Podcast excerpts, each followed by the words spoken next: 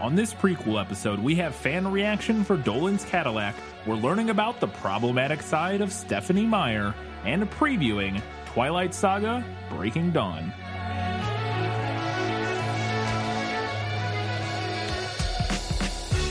I like how you said the problematic side as if there's a non problematic side. Hello and welcome back to This Film is Lit, the podcast where we talk about movies that are based on books, prequel, before the finish line, the last prequel. up. That's not true. We decided we're going to do one more kind of mini We're, prequel. we're gonna do like an in between episode. So, uh, if you're listening to this, we're gonna do uh, next week. Next Wednesday is our Breaking Dawn Part One movie discussion breakdown, and then the Wednesday after that is Part Two. We're not gonna put uh, a whole two weeks in between the movies. Uh, it's the same thing we did with Harry Potter, I believe, yes. um, back in the day. But uh, we are going to do a short uh, prequel episode that'll probably release on like Saturday or Sunday or something like that. Um, where we're gonna do fan reaction and stuff to part one, and we're gonna preview the second movie, but we won't have um, We- won't have a learning thing. a learning things. We won't have a book preview. Yeah, there's no point in previewing the book twice. so it'll be a slightly shorter, but um, and it'll come out in between when a normal episode would come out. So that's what we're gonna do for that. But on this episode, we have some new patrons. First things first. First up, we have three new patrons since our last prequel episode. We appreciate you very much. All at the $5 level, we're getting access to our bonus content. Uh, I believe probably a lot of these people came to check out Midnight Sun review and discussion, which is out now if you are a $5 and above patron. And we still may release some something of that for non-patrons. We're still discussing and trying to figure out what we want to do there. Um, probably not the whole thing. We don't know yet. We're, we're trying to figure that out. But our new patrons at the Hugo Award winning level are Shadow Shroom. Great, great name. Great name.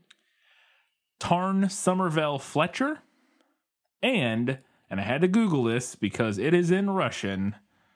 Uh, I thought Alina Doletkolova was tough. Uh, this one is Maria Meshkova, which sounds not too difficult, right? When I say that, but uh, the way it's written is in actual Russian on on Patreon, so I had to copy and paste it into Google Translate. And this is what Google Translate told me this name sounds like in English. I don't know if it's accurate. Let us know. Uh, it says Maria, M A R I Y A, and then Meshkova, M E S H K O V A. But the letters in in Russian looked like Mapner Mukoba, but I have assumed that that it was not a W. It's a letter that looks kind of like a W that I It's assumes like a, Russian That, yeah, we don't have in our alphabet. that based on what it translates to must not be some sort of sh sound it would Yeah. seem uh, but it kind of looks like a w and then the the p looking letter must p and r must be oh near marie near, i don't know i have no idea. It was interesting. We don't know. i put it into google translate and i was not sure what to expect and it was like maria and i was like that's not all right. It's not what i was expecting based on those letters in the first name but i don't know russian. So we appreciate you very much. Thank you for supporting us. And as always we have our academy award winning patrons and they are winchesters never die kelly napier gray hightower dory eli youngs gratch just Gratch. Shelby says Black Lives and tran- Trans Lives Matter. Trans Lives, yes. I, I always want to add or subtract an S from that. It is, Trans lives yeah. matter. It's something about that is makes my my brain like not work correctly. Supernatural is good, but it's not really worth all the time required. Kind of what I figured, but I appreciate your take on it. And finally, as always, Alina Doletkolova. Thank you all so very much for supporting us at the Academy, Academy Award winning level. If you are new here, if you support us at the $15 a month level, uh, you get priority recommendations, which is why we did uh, Dolan's Cadillac recently. And we have a lot more planned out for the coming months. Almost one a month Yeah. ish in that ballpark. We have several requests in right now, so I'm Yeah. you know, we're kind of trying to kind of work through them. work through those and get to what people have requested. Yeah, yeah, uh, and we got them kind of spaced out over the coming months, so you can look for before the end of the year. We have it like two or three more, I think. A, f- a few something more, like yeah. that yeah in that ballpark so uh, that's what you get when you support us at the $15 level uh, so yeah thank you all very much for that let's go ahead and talk about what people had to say about dolan's cadillac Yeah, well, you know, that's just like uh, your opinion, man.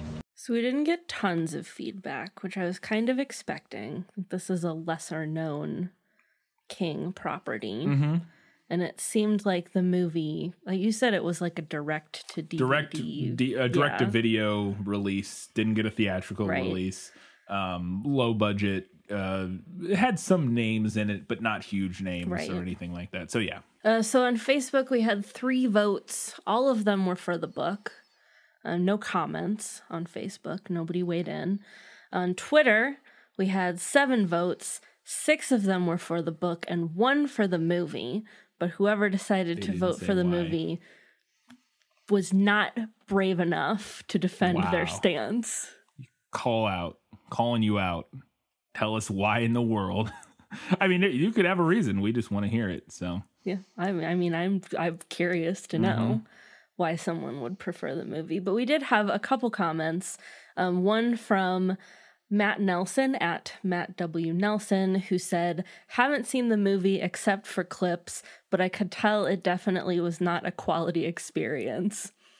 I mean, I don't know what about our conversation gave you that idea, Matt, but yes may or may not have been the case And then we had um, quite a bit of feedback from uh, Shelby at Shelby Suderman. as we would expect since this was the movie she recommended yes, this uh, Shelby is an Academy Award winner patron, and she put in this request for Dolan's Cadillac. We said, okay. she did it specifically it. because it's she said it's like her favorite It's Stephen one King of yeah, one of her right? favorite King uh, favorite King Novella or stories. Yeah, um, but I think she had not seen the She had not movie seen the movie. either Mm-mm. until we were going to do it. Nope. So she just knew. She's also a fan of Good, Bad, or Bad, Bad, I believe. So that wouldn't, you know, there were a little bit of that in there. yeah. I'm sure. Um, so here's what Shelby had to say. What really makes the short story work for me is how grounded it feels compared to typical revenge stories. I think this movie should have taken a page out of the book slash movie Rebecca, where the title character is more felt and not seen, with their presence hanging over the protagonist. It's a similar feeling in the story. In a way, Book Dolan feels like the boogeyman. He's an incredibly dangerous person with a lot of power who's managed to keep that power for a long time. He's smart enough to keep track of who'd want him dead, and he's paranoid enough to sense when something isn't right. This makes Robinson's perspective paranoid too, because we never know when he's watching or how much he knows at any moment. The story gives us a David and Goliath scenario and asks In the real world, without the scenes in typical revenge movies where the characters would have died if they weren't in a movie, how would this everyman type murder a larger than life mobster? He can't do anything suspicious, like take up shooting or getting a job at Dolan's favorite restaurant, because it would draw Dolan's notice and he'd just have Robinson killed. Robinson needs something less obvious, and what he comes up with at least feels like it could work. And we did talk about that a mm-hmm. little bit in our episode. It does feel like something that's reasonable that could work. Mm-hmm. Um, Shelby went on to say, For me, Dolan immediately figuring out Robinson is behind the trap shows us that Dolan did, in fact, notice Robinson suddenly taking up an interest in road construction, but either couldn't see how it was a trap or dismissed it as the years passed and nothing else happened. Book Dolan is frightening even when he's scared and caught in a trap. The movie took the unique murder idea, threw out that grounding, and made a very typical revenge story out of it, including the scenes where Dolan could have easily could have killed Robinson, but didn't. In short, movie Robinson would have been killed by Book Dolan long before he could try anything, and Book Robinson could have easily killed movie Dolan without resorting to burying him alive. Mm-hmm. I feel like this could have been adapted into a really intense, paranoid thriller. Maybe bring Sylvester Stallone back to play Dolan and cast Bryan Cranston as Robinson. A movie could expand on the paranoia already present in the story, but I don't think we'll get to see that. And I think that's a good point. I think they could have done something really like cool and kind Yeah. of psychological with this story. Yeah, I think I think this movie uh done by uh whatever the guy who wrote um Breaking Bad Mm-hmm. is a is that's definitely has the right vibe yeah. for this kind of film. Uh, and yeah, Cranston playing somebody like Robinson makes a lot of sense. Yeah. Um so yeah, I can see I can Yeah, see I think they could have done something cool with it, but like Shelby said, instead we got like a very typical kind of revenge story movie. Yep. And then Shelby also said, I also hate that the movie updated what kind of Cadillac it was. So. I assume it was like a it's a Cadillac DeVille. which is like a yeah, like a a sedan, I Yeah. believe. It's not like a big SUV. Yeah, in the movie it's like a like an armored SUV. Yeah, which makes sense. I, I, think. yeah, I guess it in the it modern makes day, sense in the modern day, sense. but you would have to do more of a period piece, I think, probably Mm-hmm. for it to make more sense in the movie. But yeah, yeah, but then we couldn't have Robinson. Yeah, you gotta have that talking moonroof. out the the sunroof or the, whatever. the the the website address. Oh, also yes, you need a computer. Obviously, obviously, you need a computer and a sunroof. All of these are very important elements. So, all right, that's our feedback for Dolan's Cadillac. We appreciate that very much. Let's go ahead now and learn about why your fave is problematic. Stephenie Meyer edition. No matter what anybody tells you, words and ideas can change the world. This is obvious. This one's easy, It's easy, relatively speaking. but I want to talk about it because I don't want to ignore it. No, yeah, definitely not. Oh, we've touched on it throughout the yeah, we episodes, have. yeah. We have. But I did want to kind of dedicate a specific segment to discussing this. Yeah. And if you are relatively new here, these learning things segments are not really meant to be comprehensive. They're overviews. Um, they're intended to be short because these are, are shorter episodes. Primers. That being said, if you feel like there's something that I missed Mm-hmm. that you would like to talk about, feel free to tweet us. Yeah. And I would be delighted to go on discussing Absolutely. how problematic Stephenie Meyer is. Yes. Yes. So I have divided this into three main segments.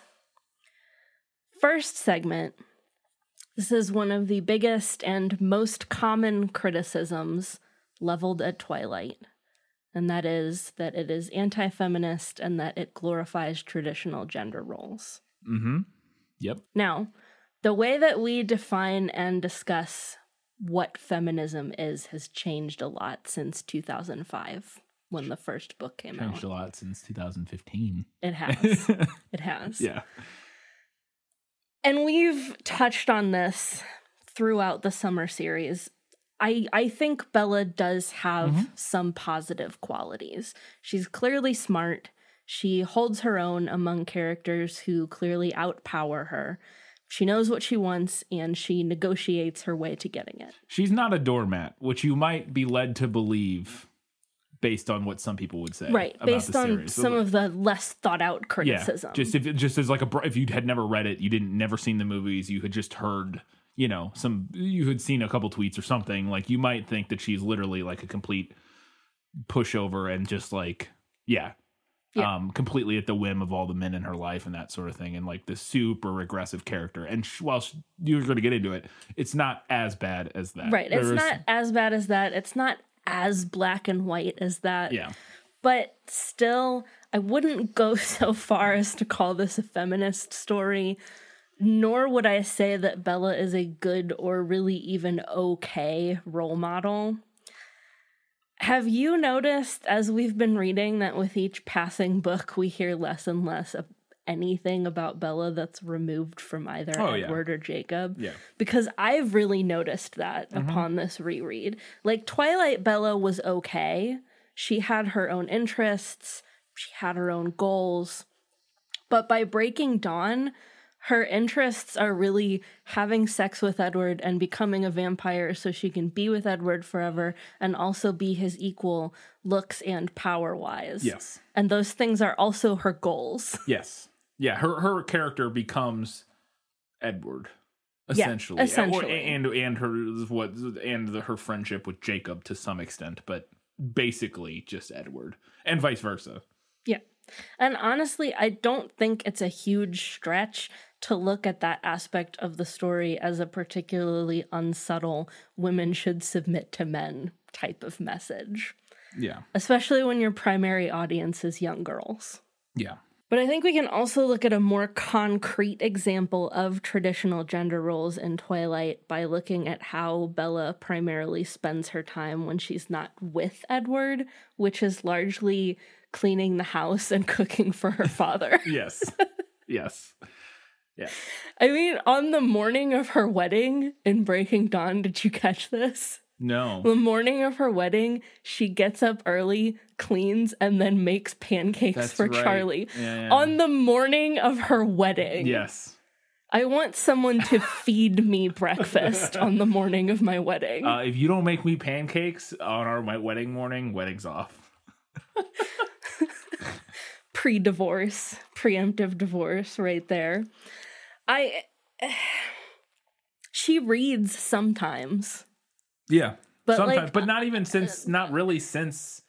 No, I guess she didn't in Eclipse because there's a whole Wuthering Heights thing. A little bit. But, but yeah, she reads sometimes. she reads sometimes. sometimes. And since she is our point of view character, because I, I would say the same thing about Edward, like, I, and I've mentioned that in episodes, like he has no notable interests or motivations or goals outside of being with Bella. Yeah. But he's also not our point of view character. We're not with him as much, Right. As much. And honestly, I don't know if the problem is more of she wants to put an emphasis on these traditional gender roles, or maybe she just like Stephenie Meyer just like lacks the imagination not to, or maybe she's just bad at developing characters. I think it's a little bit of all of it. I, I get the vibe from a lot of not everything, and we're gonna get to some of the other ones here eventually. I think the religious angles, particularly, maybe a more conscious thing. But I think with these gender role things, I don't think this because I've, I've talked about how I, I would imagine that Stephenie Meyer would probably say she is a feminist of some sort. Yeah. and and I, I think a lot of this isn't like uh, conscious or intentional. I think it's a lot of it is just like her her upbringing and what she She is writing what she, she's knows. writing what she Yeah. knows and so her characters turn out as um sort of very uh trad wife like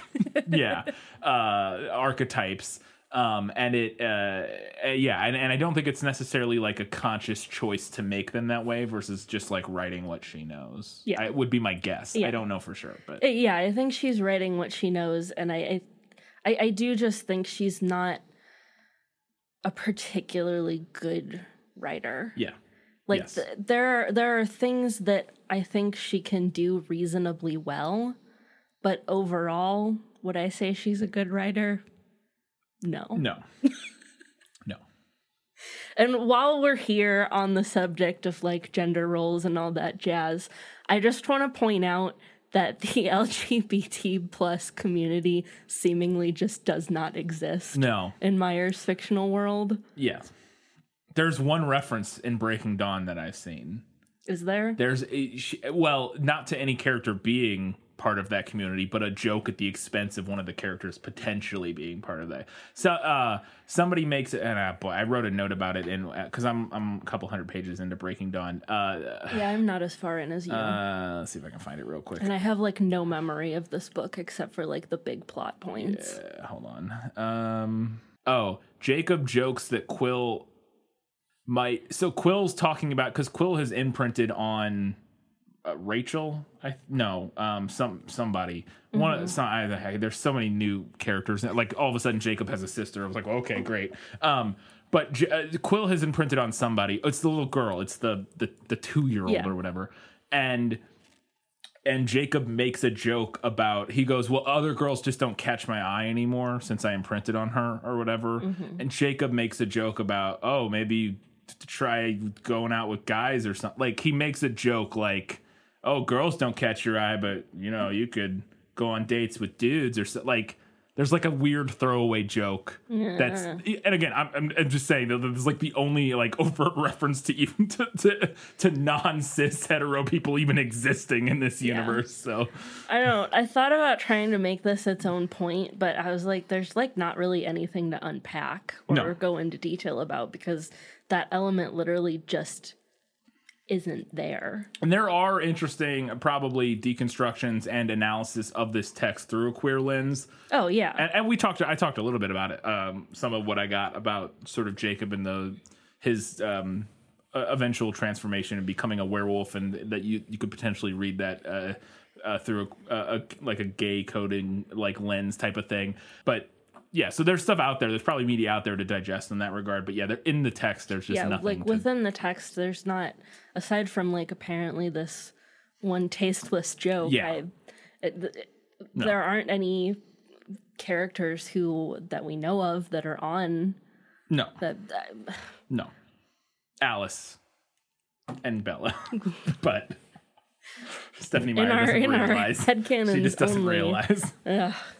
maybe um which so then i think that is a nice segue into my second category which is the religious agenda Mm-hmm. which is another thing that has been discussed quite a bit Yes. so the twilight books don't mention religion specifically um, but Meyer's Mormon faith still very clearly informs her work. And she has said as much herself. She's stated in interviews that the Book of Mormon was the book with the most significant impact on my life. Um, she's also stated, unconsciously, I put a lot of my basic beliefs into the story, free agency as a big theme, as is sacrifice. Um, now, some of this I think is is kind of subtle and not necessarily harmful. Uh, subtle if you're not familiar with Mormonism, which I would grant that a lot of people reading the books probably aren't. No. For example, Mormonism teaches a belief in eternal families and eternal marriage, uh, the idea that families can be sealed to one another so that they remain together forever, even after death. In a story about eternal vampires who are bonded together as family, it's not really hard to see the inspiration there. Yeah. Harmful, probably. And there's also even even just the sort of generic allusions, which uh, yeah, you don't have here to, um, uh, like like the Carlisle and her discuss God at one point and their Mm-hmm. soul, and and and sort of that's a very common vampire story sort of element regardless is sort of vampires and whether or not you know are they damned forever because and- Right. and, sort of discussing their immortal souls and what happens to them when they die and whether or not god exists in a universe with vampires like that's a like because that's touched on a little bit a little bit but that's yeah that's a fairly common like a- yeah. vampire story trope Yeah. anyway um but there are more clear examples of kind of typical religious agenda on display for example, Edward's insistence on abstinence, waiting until they're married to have sex, lest they run the risk of endangering Bella's soul. Mm-hmm. Now, maybe you jive with that and maybe you don't. Yeah. Personally, but we live in a society. oh really? And when this is the first i'm hearing of this society. Boy do we live in a society. But my point is when the larger context is a world in which abstinence based sex education results in higher rates of both unplanned pregnancies and STIs, it's pretty dismaying to see that thought process pushed from something that was so popular with teenage girls. and this is one that feels unlike as i mentioned earlier sort of just the the, the gender role type thing that felt sort of unconscious this yeah, feels this feels purposeful. these these religious ones feel very intentional. Yeah. They feel like very uh, clear choices to push a um, a moral framework uh, and and basically present a thesis of like this is good. yes. Yeah, And then there's the big example. which is which that alone isn't necessarily a bad thing to do in your story. I don't have a problem with authors putting a message in their story, but I just disagree. We disagree with the message. So, Right. We disagree with the message. And then there's the larger context of yeah, the world. the, the, the harm that that message Yes. does. Yes, yeah, um, so then there's the big example, right? Bella's pregnancy.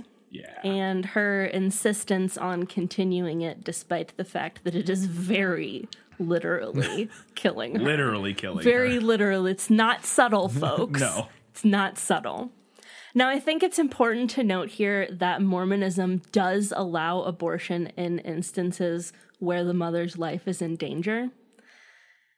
Bella chooses to continue the pregnancy, which is where you could theoretically come in with a counter argument, right? Well, she chose. Mm-hmm. Yeah. It was her choice. Yeah. And that is her choice. Yeah. Sure. Yeah. Yes. Sure. but again, we live in a society. Yeah. And the context of that society is one that is constantly seeking to remove that choice from women, most frequently through messaging that insists on the sanctity of life while ignoring that the mother's life is still very much Yes. a life. Yes.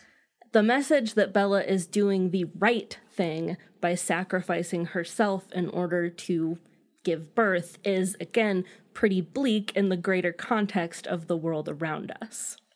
Mm-hmm.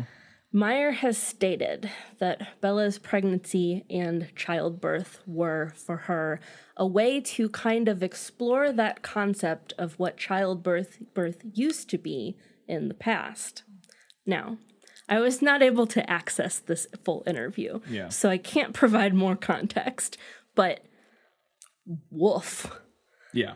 Uh, maybe this isn't what Meyer meant, but I can't ignore the connection between Bella dying while giving birth and childbirth being historically one of the most frequent causes of death for women. And then to top that off, that connection off with the fact that the story very much portrays this as Bella making the right decision, the Yeah. good decision, the moral decision. Yeah. That's a yikes for me. Yeah, and, and on top of that, uh, on top of that, it also it it it once again it reinforces the idea that not only uh, does it have this messaging about abortion and and it you know very clearly being saying it's it the the, the message of this of the of Bella's um, pregnancy is that it's worth the mother giving up her life to give birth to this child. It, it also over having an abortion, which is one of the options offered in the book. Um, basically, Carlisle and them they're like we they they want to give her an abortion basically so that she won't die from this Yeah. child or this child that's in her.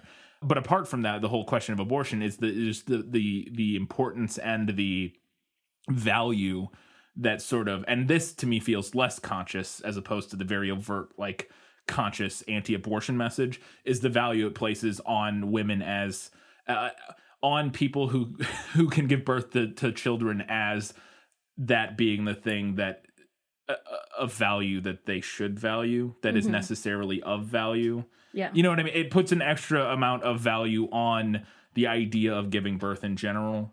Um, and that's sort of inherent within a pro life message Yeah. in general. Uh, it's, they kind of tend to go hand in hand. But um, I think that is just sort, more of, sort of a more subtle and still um, uh, problematic uh, point of view is that idea that because it's not something that Bella has ever wanted, then all of a sudden it's just instantly it becomes this like instantly it, yeah, yeah it like- becomes her purpose. Yeah. Yeah. And and and uh, you know uh, right. Whereas prior to her getting pregnant we've had th- they have this conversation in the book and she's kind of um, put up against characters like Rosalie Mm-hmm. or like Esme who wanted to have children but now can't because they are vampires. Yeah. And Bella is always like I'm not worried about it. Yeah. I, I don't want that. I don't I don't care. Yeah i don't care. But then very quickly all of a sudden she but does care. all, all of a sudden that is everything. That is everything. Yeah again placing this this massive importance on the ability to to give birth as this sort of sacred thing which which for people that it, it that's not to downplay the importance for people that want it and want to do that or Yeah. you know to say that it's not uh, a beautiful thing for people that ne- want that or whatever you know what i mean but like it, it, it the, the the change in her character um so suddenly does imply this sort of strange like otherworldly like it, it adds a moral weight and a moral like value to it that is to me not uh, is problematic because it's it's it's something that society already enforces constantly All right, so that brings us to my third and final bullet point here. And this is where we get to some really twisty stuff.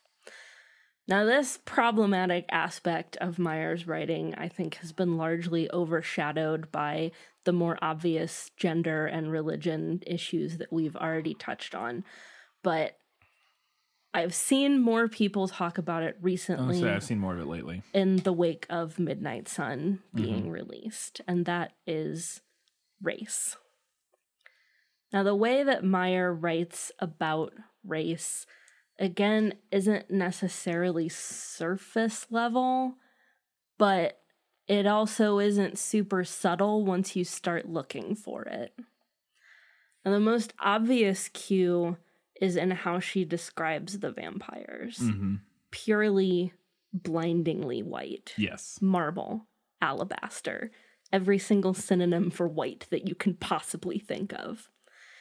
And while there are evil and immoral vampire characters, the main vampires, the Cullens, are held up as examples of extreme goodness. Yeah. They are so good, they have found a way to defy their very nature through their goodness. hmm Bella often describes them as being like angels, the ultimate symbol of virtue. Now, associating these images capitalizes on a notion that is already entrenched in most readers' minds that whiteness means goodness. I think it's also uh, very likely draws from her Mormon. From my my minimal understanding, of- you don't do you don't touch on that, do you? The Mormon. Okay, so there's from my understanding that also could very likely tie into, and now Mormonism has a lot of different sects, a lot of different versions of it. And I think in more modern versions, it's it's it, they've sort of divorced from this. But I think traditionally there's this there's the big divide where there's a um like literally all of the evil people were like dark skinned in Mormon, like the Mormon uh, Like holy books and yeah. mythology, and it was all of the holy people were white people. I don't Uh, know and I can't remember. It was like the curse of, Mormonism. of the of Oh, the curse of it's not the the curse of um Cain. Cain, mark of Is it? Cain, Yeah, the maybe. mark Yeah, of Cain. it was upon them, and they and and that and that the way it reads in Mormonism. And again, I am going on a very rough memory I have from videos and the stuff I've read years ago. But I you know, that may be somewhat of what's feeding into this potentially. It's entirely possible. Um but so so we have that color coding right with the vampires and then we can compare that with Meyer's characters of color who are subject to a similar kind of color coding. Um, Jacob is often described as having dark skin, dark hair, dark eyes. His last name is even black in a particularly unsubtle move. I don't think that Jacob is meant to represent evil or badness, but mm-hmm. if white equals good, then the rest is also pretty simple math. Yeah. Sam is an even better example of the black equals bad color coding. If we think about the description of his wolf form, Jacob and the other wolves have brown or red fur, but Sam has dark black fur. In Eclipse, we learn that the wolf's physical appearance is a reflection of what the man inside is like. Quil even says at one point, so that's why Sam is all black. Black heart, black fur. Is it a spoiler? Maybe. Okay.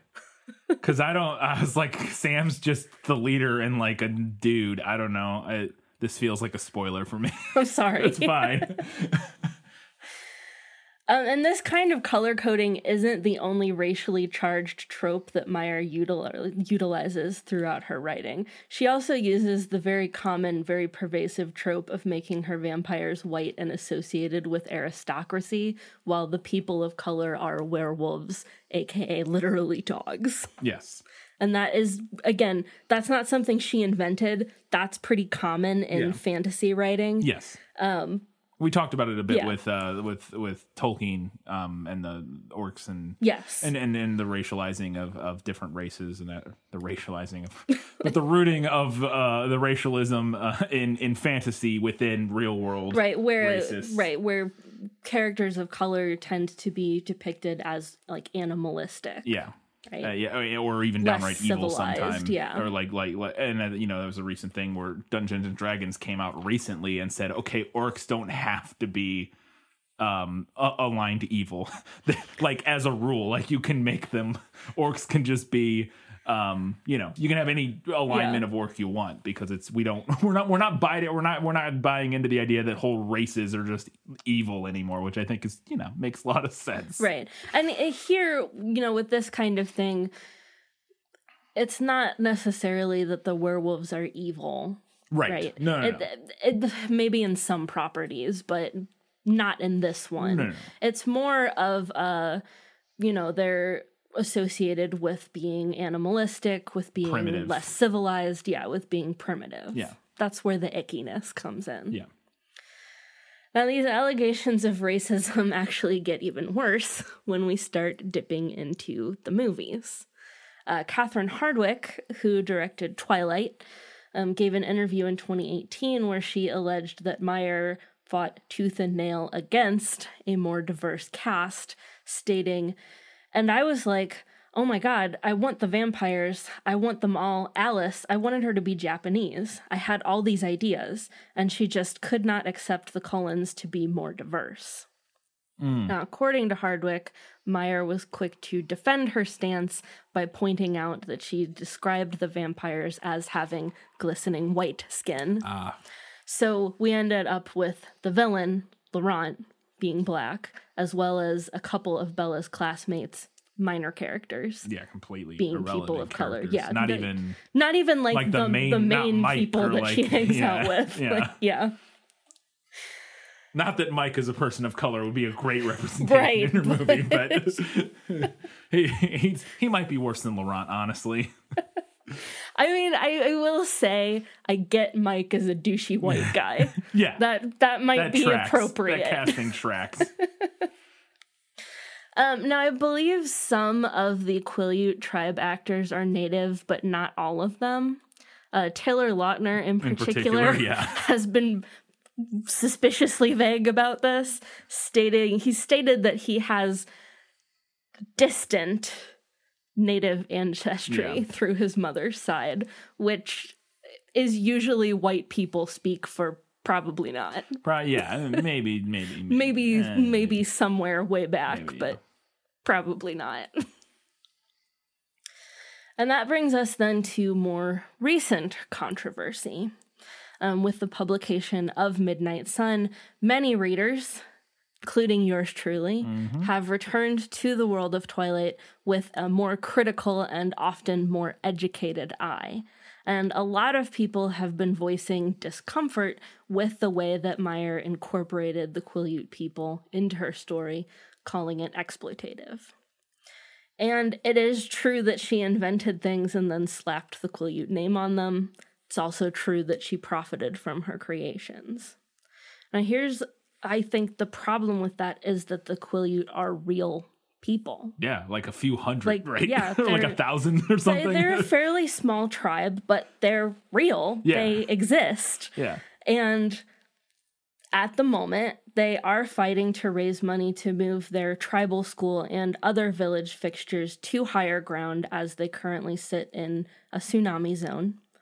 Uh, Stephenie Meyer is worth approximately $125 million. I can't find any evidence that she's donated a cent their way after profiting off of their name, culture, and traditions. even if you're just the most awful person, right? it's such an easy, It's such and an obvious, easy and obvious PR move. like even if you don't have good reasons at all, which is astounding to me, but even if you have no good intentions behind it, even if you just want to make it, like why would you not toss ten million dollars? Whatever, I do not understand. It's mind blowing. I, know it, and it's it's chump change to It's people like this. yeah, she's not gonna miss it. No, no, she literally, yeah, She could probably move their whole entire school yeah, herself. yeah. I don't know how much it costs, but she Yeah. could probably do it. I would imagine with the with the money, yeah, if she's worth 125 million. Obviously, a Yeah. lot of that's not liquid assets, but even still, there's no way yeah. that that's not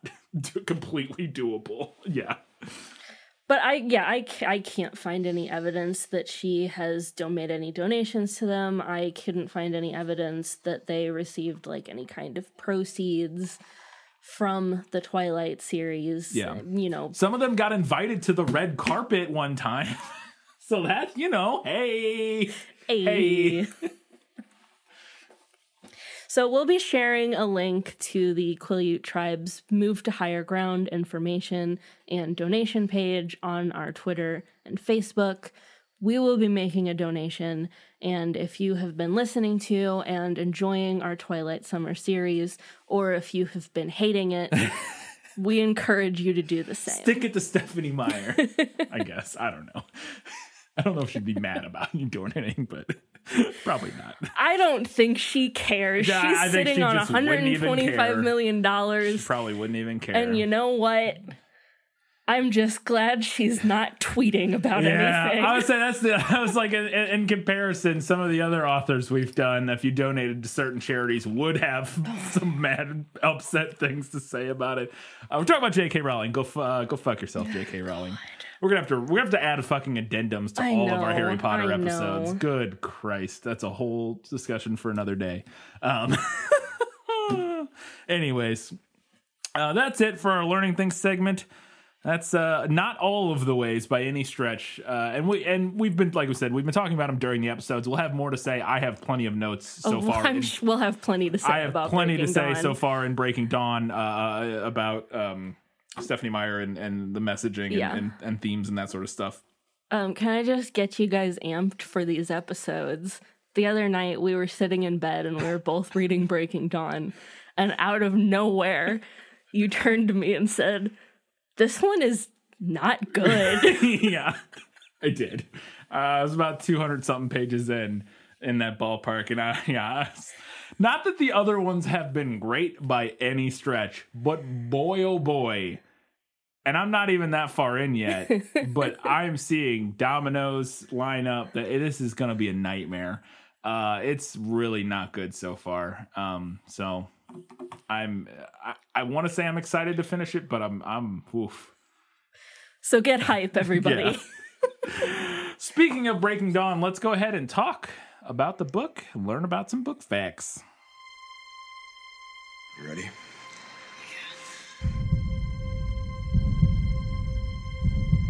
Just don't let me fall dead. Never. I, Edward Cullen, take you, Bella Swan, For better or for worse. to love. To cherish. As long as we both shall live. This is how I'll remember you.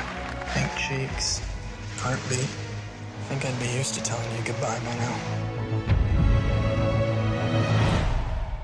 All right, Breaking Dawn, published in 2008. It is the fourth and final novel in the Twilight Saga. Uh, it deviates from the previous three books in that it is divided into three sections, and Bella is not the only narrator. I had to go peek at where you were in the book to make sure this that, wasn't yes. a big spoiler. I had gotten past Um, that part, yeah. Bella narrates sections one and three, while section two is narrated by Jacob. Yeah, I'm I'm like three or four, I don't know. I'm a handful of chapters into the Jacob section, so Yeah. yeah.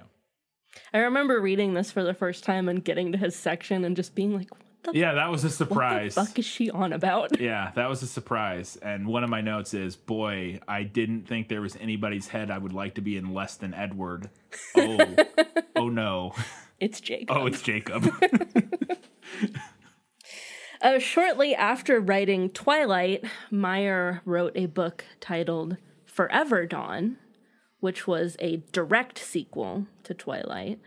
Um, and that became the basis for Breaking Dawn. The basic storyline remained the same, um, but Forever Dawn was narrated completely from Bella's point of view. Um, the werewolves and Jacob were only sketchily developed, and Victoria and Laurent were both still alive, obviously. Um, that manuscript again then was developed and changed as Meyer wrote New Moon and Eclipse. Uh, Meyer has said that she may someday post extras if I ever have time to go back through the Forever Dawn manuscript. It's just as long as Breaking Dawn. so now that she's gotten a taste for dipping her toes back into the Twilight world, I, I bet we're going to see that Oh fairly soon. I I don't know if she'd publish it traditionally because it wouldn't really make sense to, I No, guess. But yeah. but I, my guess is we're gonna see some of that start to roll out. So get hype for that, guys. Uh, Meyer decided to include the pregnancy in her story while she was researching vampires early in 2003 and came across the legend of the incubus, a demon who could father children. Uh, Meyer has said in an interview that the birth scene that was published is a little less grotesque than the one she wrote before editing, edit, or before editing, due to her editor, agent, and the publisher's request to quote tone down the violence a little. All right. The cover of Breaking Dawn is a metaphor. I don't remember what it is. because they always are. Oh, Oh, oh I have that's the right. book Because you have the book. Uh, yeah, or you the have movie, I the, the movie version tie-in. It's Yeah. just, it's just Jake or Edward and Bella like hugging. like, um, it's a chessboard oh, okay. with a the white chess piece and the red chess piece in the background. I, I do vaguely remember the chessboard. yes. Um, so it is a metaphor because the covers are always metaphors, except for New Moon. Um, Yeah. What? It's a metaphor for Bella's progression throughout the entire series. She began as the physically weakest player on the board, the pawn, but at the end, she becomes the strongest, the queen. Ah. It's all very good and subtle. yes. Breaking Dawn was one of the most anticipated books of 2008. It was probably my most anticipated book of 2008.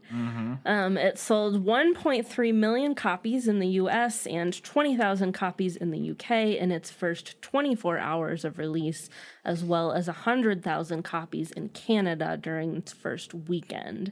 It debuted at number one on USA Today's top 150 bestsellers list and went on to spend over 58 weeks on that list. Critical reception of Breaking Dawn was mixed. Can't imagine why.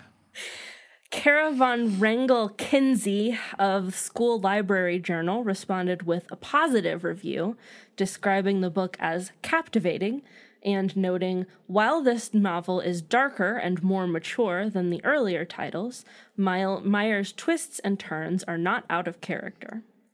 Publishers Weekly stated uh, I like to imagine when she says twists and turns, she means in the characters themselves, and that that's not out of character for Stephenie Meyer because she doesn't know how to write characters. but anyways, I saw a quote, I saw a comment on a, a video about Eclipse uh, today that made me laugh very hard, and it was one of the things we talked about in the Eclipse episode. Is and it was, the the quote was Stephenie Meyer doesn't write character or doesn't write character arcs. Arcs. She writes character cliff dives, and I was like, "Yep, That's, yeah, that's very accurate.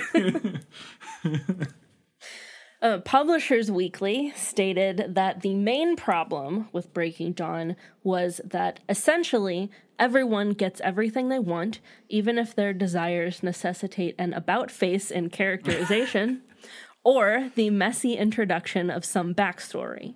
Nobody has to renounce anything or suffer more than temporarily.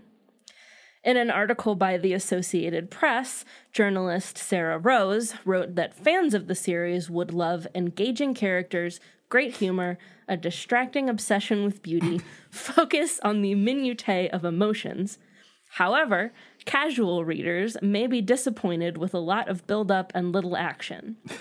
While The Independent called the book shockingly, tackily, sick makingly sexist, which is like my favorite quote that I Yeah. read in every review I looked at. Nonetheless, Breaking Dawn was the recipient of a British Book Award for Children's Book of the Year. Yeah, I don't know. In 2009, Guess um, YA fits in that category. yeah, probably they probably lump it together. Um, in the 2009 Children's Choice Book Awards, the novel was chosen as Teen Choice Book of the Year, and Meyer won the Author of the Year award. Wow. The, she lucked out by, or either lucked out or on purpose or just by sheer timing. This came out the year after Deathly Hallows. So, Yeah, right. Deathly Hallows was 2007. She would have won none of those awards. Uh, Meyer has stated in regard to ending the series, the Twilight Saga is really Bella's story, and this was the natural place for her story to wind up. She overcame the major obstacles in her path and fought her way to the place she wanted to be. I suppose I could try to prolong her story unnaturally, but it wouldn't be interesting enough to keep me writing. Stories need conflict, and the conflicts that are Bella centric are resolved. So, at least at some level, she knows that stories need conflict. yeah. Yeah. I don't know if she knows how to do it. No, I'm not but sure. she that knows that thing. Yes. Yes.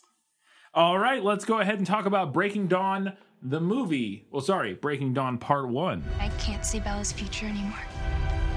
We don't know what they've bred. We have to protect the tribe before it's too late. You're the enemy now. Sam won't hesitate. You will be slaughtered. I'm starving you by the hour. I'm the one who lose you. You have to accept what is. You've given me no choice! Get ready. They're coming for Bella. They're not gonna touch her. If you kill her, you kill me.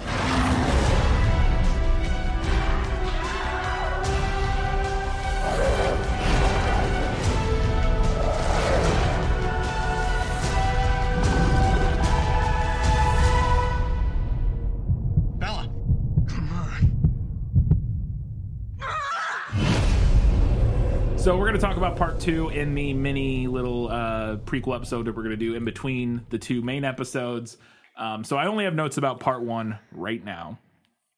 Breaking Dawn Part One is a 2011 film directed by Bill Condon, who uh, we've had a new director for every movie so far. Bill Yes. Condon does do both of the Part One and Part Two, but he is now the fourth director in the series. Uh, he directed Dreamgirls, uh, Kinsey, Gods and Monsters, and the 2017 Beauty and the Beast.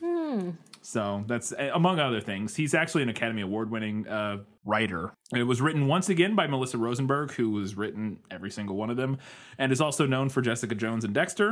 Uh, and it stars all of our same main cast plus new people, but I list them all out.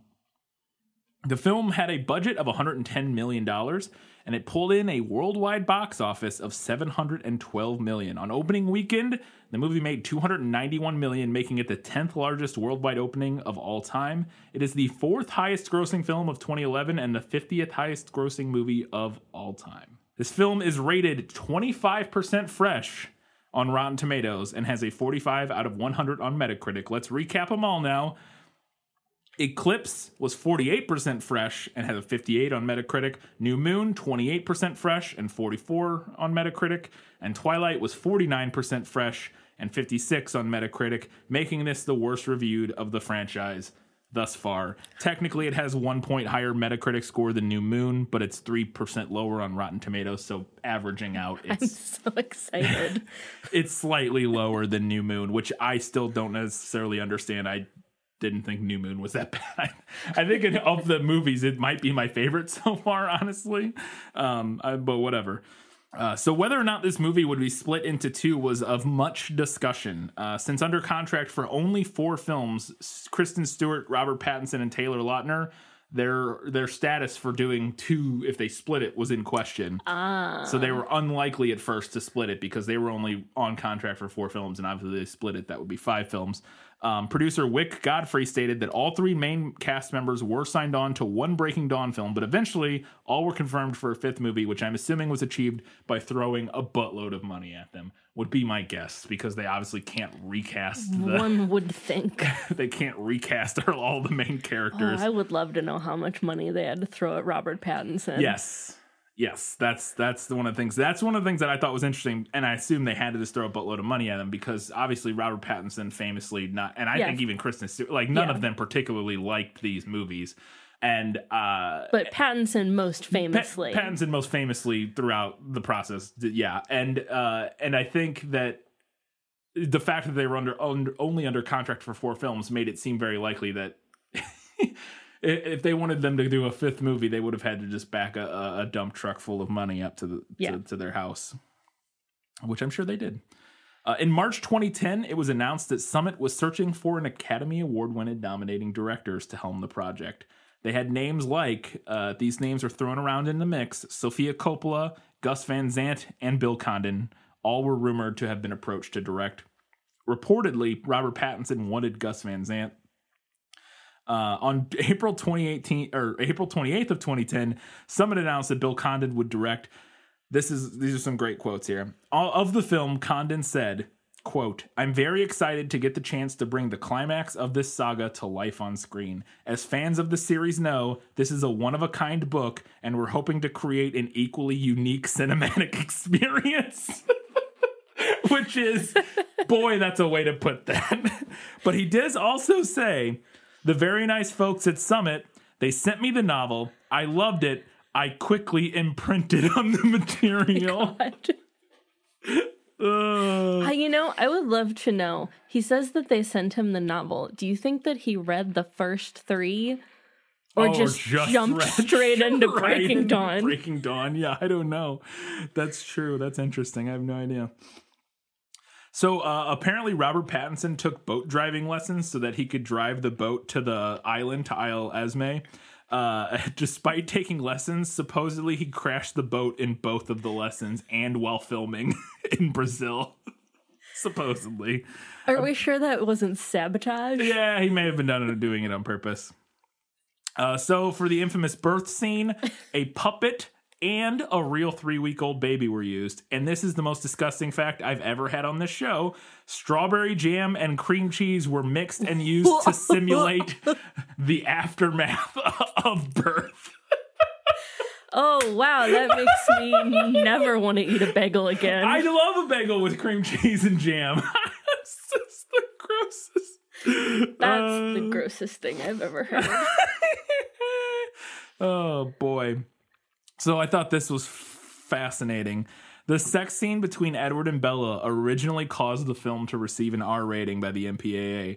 The scene hmm. had to be reshot and edited to receive a PG 13 rating. According to interviews, Robert Pattinson and Bill Condon blamed Kristen Stewart's wild, quote, thrusting during oh filming. Condon said, quote, Well, I think that's true. Kristen got very into it. I hate to be clinical, but there are guidelines on thrusting intercourse. Not to make people too excited. It was never explicit, but I think any movement that, that suggested that it is what it that any any movement that suggests that it is what the MPAA object to. I don't know. I can't parse that last part of the sentence. But anyways, Kristen Stewart later said in an interview that filming Bella and Edward's honeymoon sex scene was hard to do, but she was very happy with the final result. oh, oh yeah. It's also hilarious to me. I don't know much about Taylor Lautner, and his role is slightly less. But both Robert Pattinson and Kristen Stewart seem like very like progressive, like Yeah. at least from what I've seen and read, fairly progressive young people, and and they probably it's one of the things you get into the Twilight series. You don't really like if they have only read the first book or eh, you know like Well, they- right, you read the yeah, first like, book "Yeah, and you're like, a- yeah, it's a vampire drama. And then by the fourth book, we're doing like an anti-abortion allegory, Yeah. and like uh, uh, it's like it, that had to go to a place that they were just like, this is not what I thought I was signing up for. You know what I mean? Yeah.